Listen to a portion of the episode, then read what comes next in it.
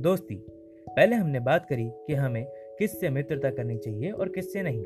और आज हम इस छोटी सीरीज़ के लास्ट एपिसोड में ये बात करेंगे कि हमें दोस्त की आवश्यकता क्यों है वाई वी नीड फ्रेंड्स असल में हमें किसी भी प्रकार के दोस्त की कोई भी ज़रूरत नहीं है। हमें ज़रूरत है तो सिर्फ़ एक ऐसे व्यक्ति की जिसके साथ हम अपने मन की बात बिना किसी हिचकिचाहट के, बिना किसी झिझक के शेयर कर पाए, जो हमें समझ सके, जो हमें बाकी लोगों की तरह जज ना करे, जो हमें पॉजिटिविटी दे और सबसे महत्वपूर्ण, जो ज़रूरत पड़ने पर हमारे लिए शस्त्र और शास्त्र दोनों की भूमिका निभाए। और ये सब क्वालिटीज़ हम जिसमें पाते हैं, उसे हम अपना दोस्त फ्रेंड मित्र कहते हैं।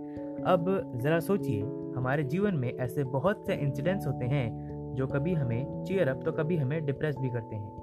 और हम उन सब बातों को शेयर करना चाहते हैं और करना भी चाहिए, पर वो बातें शायद हम अपने पेरेंट्स के साथ शेयर नहीं कर पाते you know for some reasons और उन सब बातों को हम बड़ी ही आसानी से अपने फ्रेंड्स के साथ शेयर कर पाते हैं।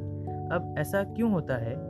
क्योंकि हमें उस पर्सन पर एक अलग सा ट्रस्ट होता है, एक भरोसा होता है कि ये मुझे समझता है और ये बाकी लोगों की तरह नहीं है जो मुझे जज करे।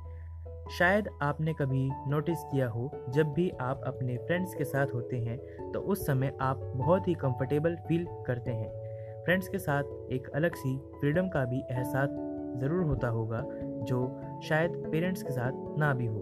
अब इसका मतलब ये बिल्कुल नहीं है कि friends are more important than family but they are also like a family because we choose them our self एक और बात जिस प्रकार ताली दोनों हाथों से बजाई जाती है, ठीक उसी प्रकार फ्रेंडशिप भी दोनों पक्षों के द्वारा समान एफर्ट्स के साथ निभाई जाती है।